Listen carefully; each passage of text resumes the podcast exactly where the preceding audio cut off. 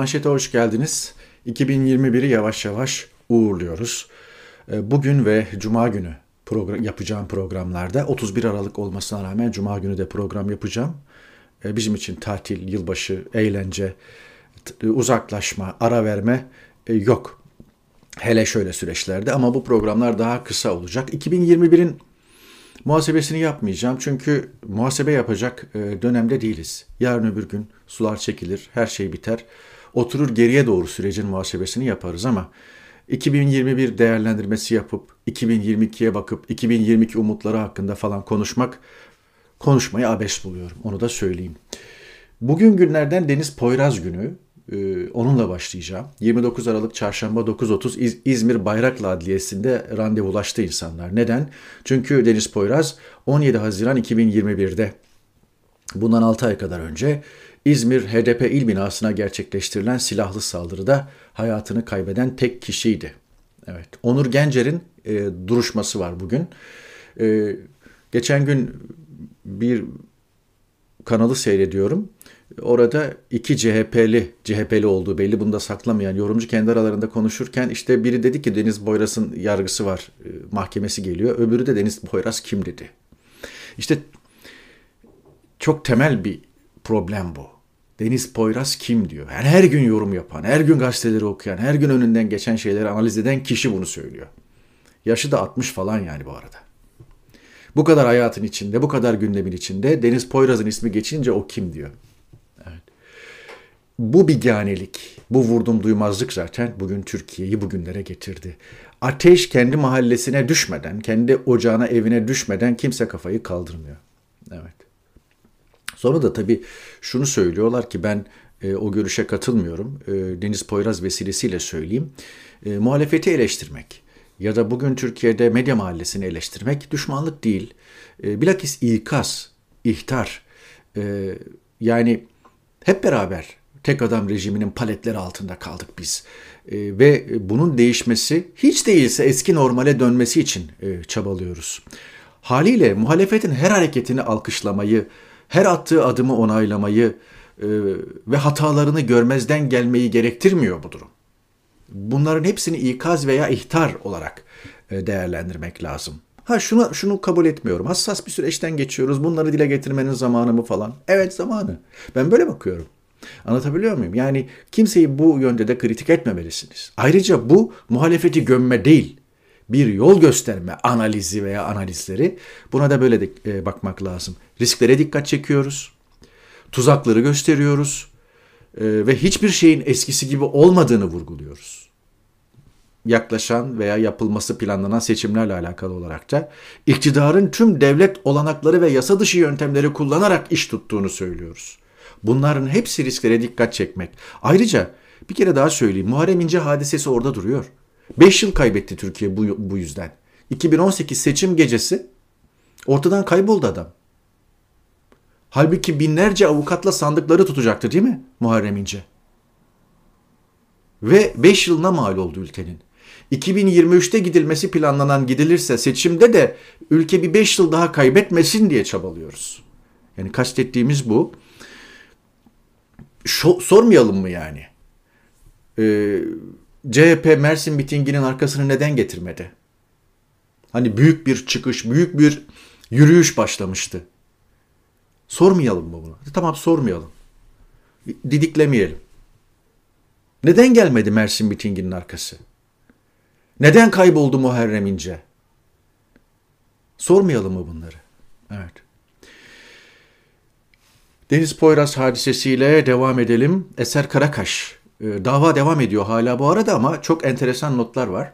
İzmir HDP binasında öldürülen Deniz Poyraz iddianamesine bakıyorum. İddianame katilin psikopat olduğu ve cinayeti yalnız işlediği ön kabulüyle yazılmış sanki. Bir yalnız kurta bu tür şeyler hep böyledir. Bu dünyada da böyledir yani. Amerika'da da böyledir, Avrupa'da da böyledir olayı bireysel deyip işin içinden çıkmak. Devletler böyle yaparlar. Elbette yargıda devletin baktığı gibi bakar. Ee, unutmayın gelişmiş ülkeler dahil yargı perspektifini kritik konularda devletten ve o ülkenin istihbarat teşkilatından alır. Bunu unutmayın. Bir tanım yapmama da izin verin. Hukuk bir anlamda nedir biliyor musunuz? Devletlerle insanlar arasındaki ilişkiyi devletler lehine düzenleme sanatıdır.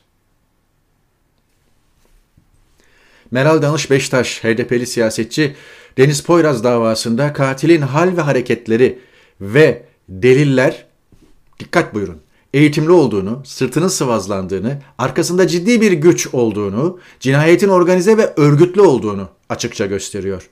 Önümüzden geçerken gözümüze bakabilecek kadar eğitimli, soğukkanlı bir cani demiş.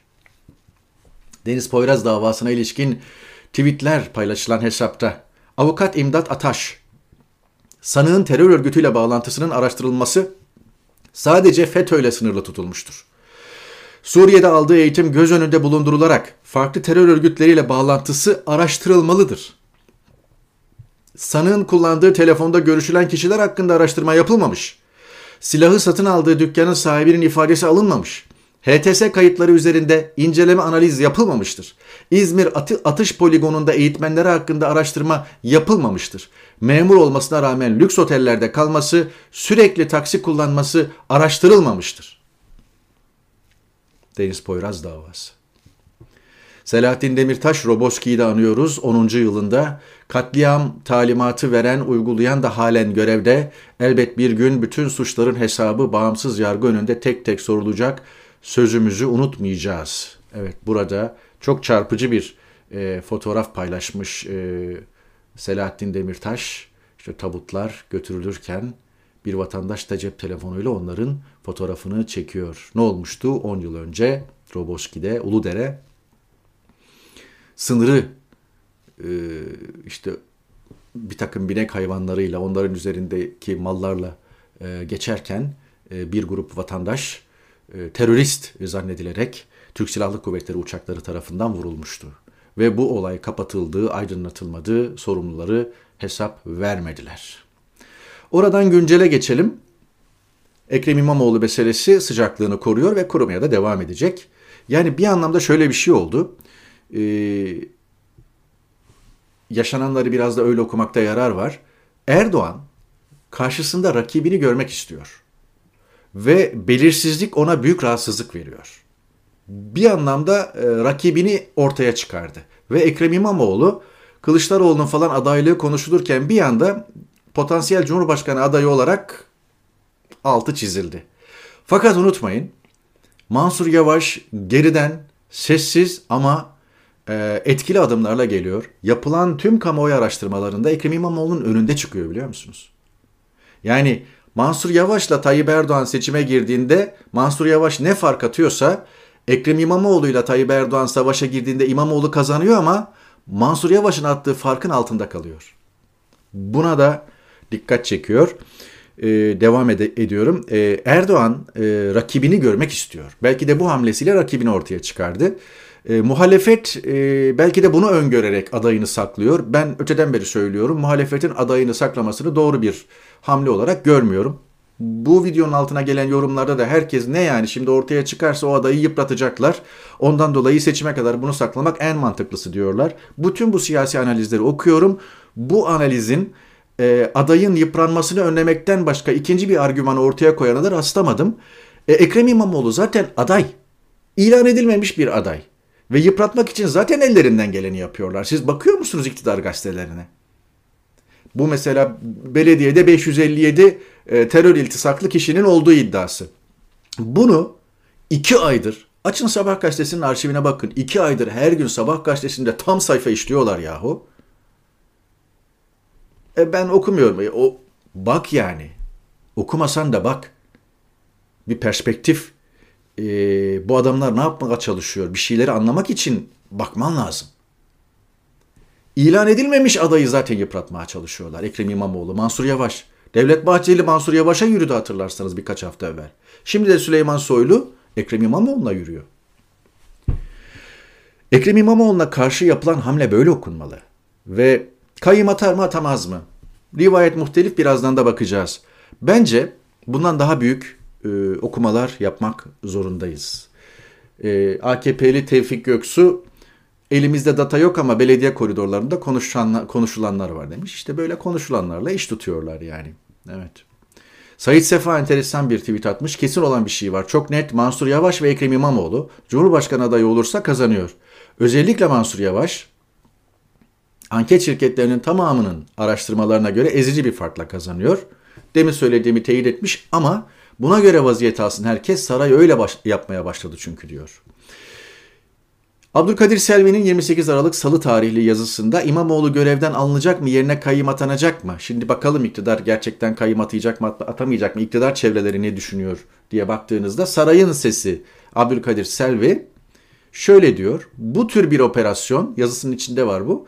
Ters teper. İmamoğlu hakkında bir mağduriyet algısı oluşturur. Onu doğal olarak Cumhurbaşkanı adaylığına taşır. Zaten öyle bir hedef yok demiş. Enteresan bu satırlar. Ama bu satırların iki gün sonra gelmesi de enteresan. Soruşturmanın e, İstanbul Büyükşehir Belediye Başkanı'na ilgisi yok diyor.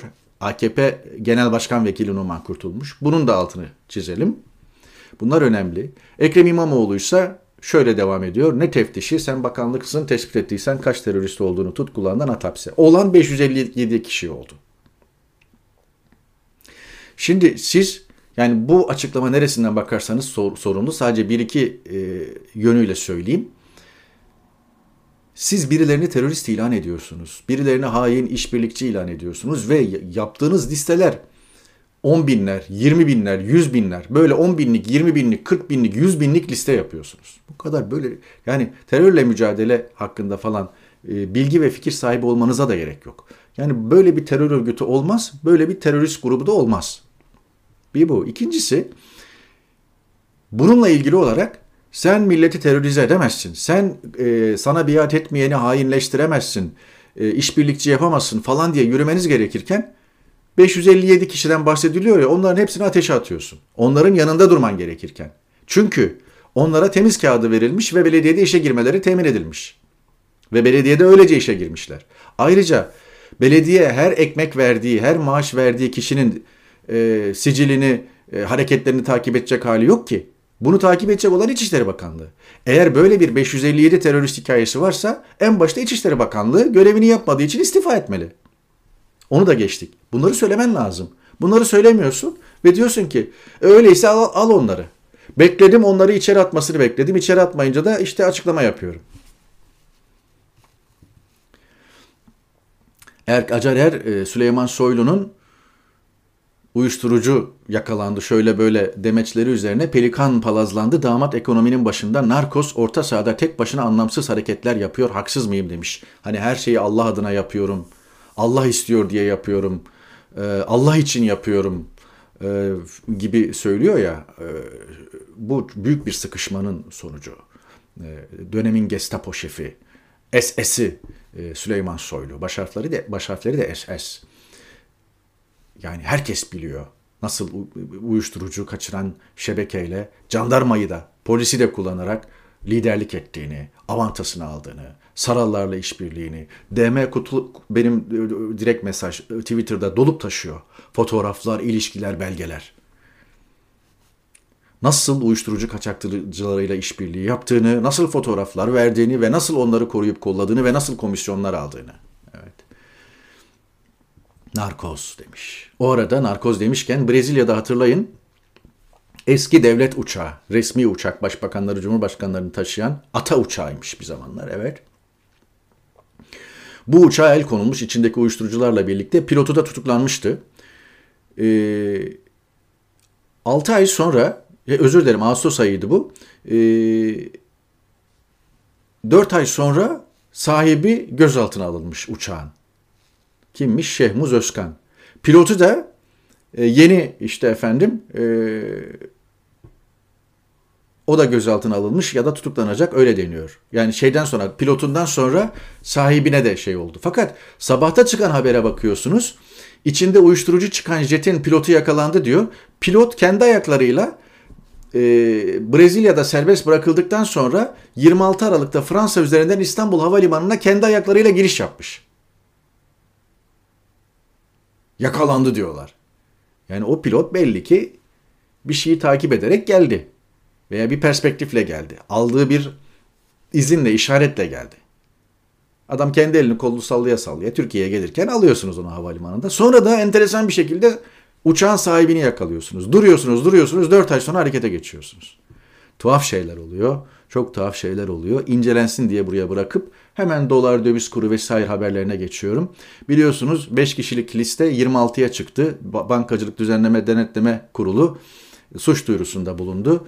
Ya bu listenin en tepesinde de Rüştü e, Saracoğlu 90'lı e, yıllarda Merkez Bankası Başkanlığı yapmış isim var. Yani o da tweet atmış. Yani ben diyor Merkez Bankası'ndan 93'te ayrıldım. 99'dan beri de emekliyim. Piyasayı nasıl etkilerim bilmiyorum.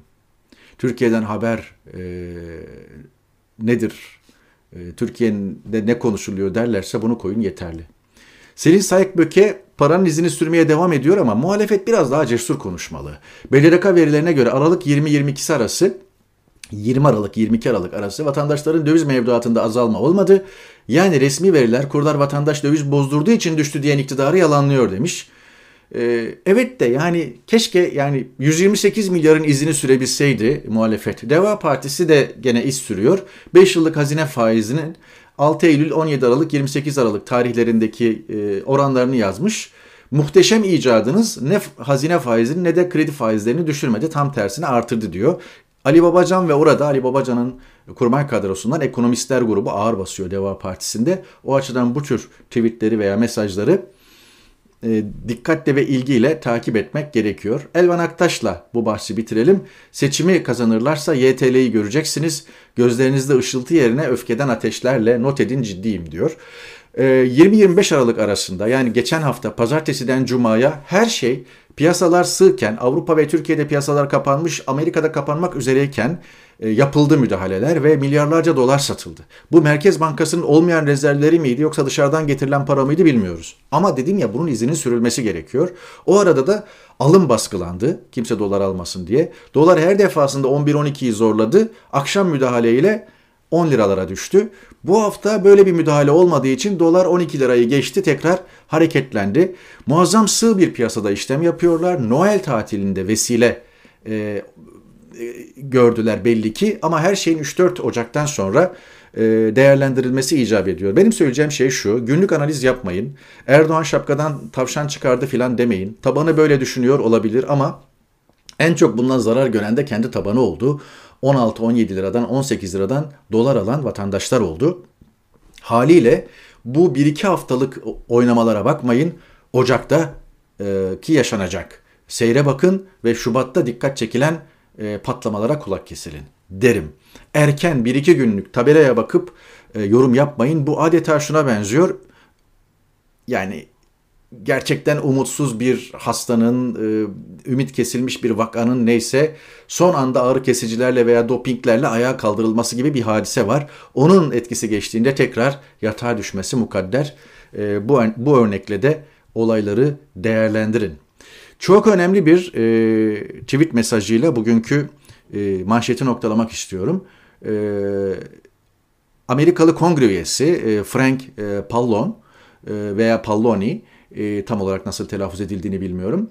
E, Başkan Biden'ın e, önceki gün imzaladığı e, yeni savunma, Amerikan e, Savunma Bakanlığı bütçesi ile ilgili olarak bir tweet attı. İngilizce bir tweet ama ben şimdi size o tweet'i özetleyeceğim. Orada diyor ki e, Biden'ın e, imzaladığı e, savunma bütçesinde Azerbaycan ve Türkiye'yi işledikleri savaş suçları özellikle bu Dağlık Karabağ meselesinde işledikleri savaş suçları nedeniyle sorumlu tutmayı amaçlayan önemli ifadeler var diyor. ve istenen raporlar bu sonuçları ortaya koymada doğru doğruluğu temin etmek için doğruluğunu ortaya çıkarmak için çabalarım sürecek diyor.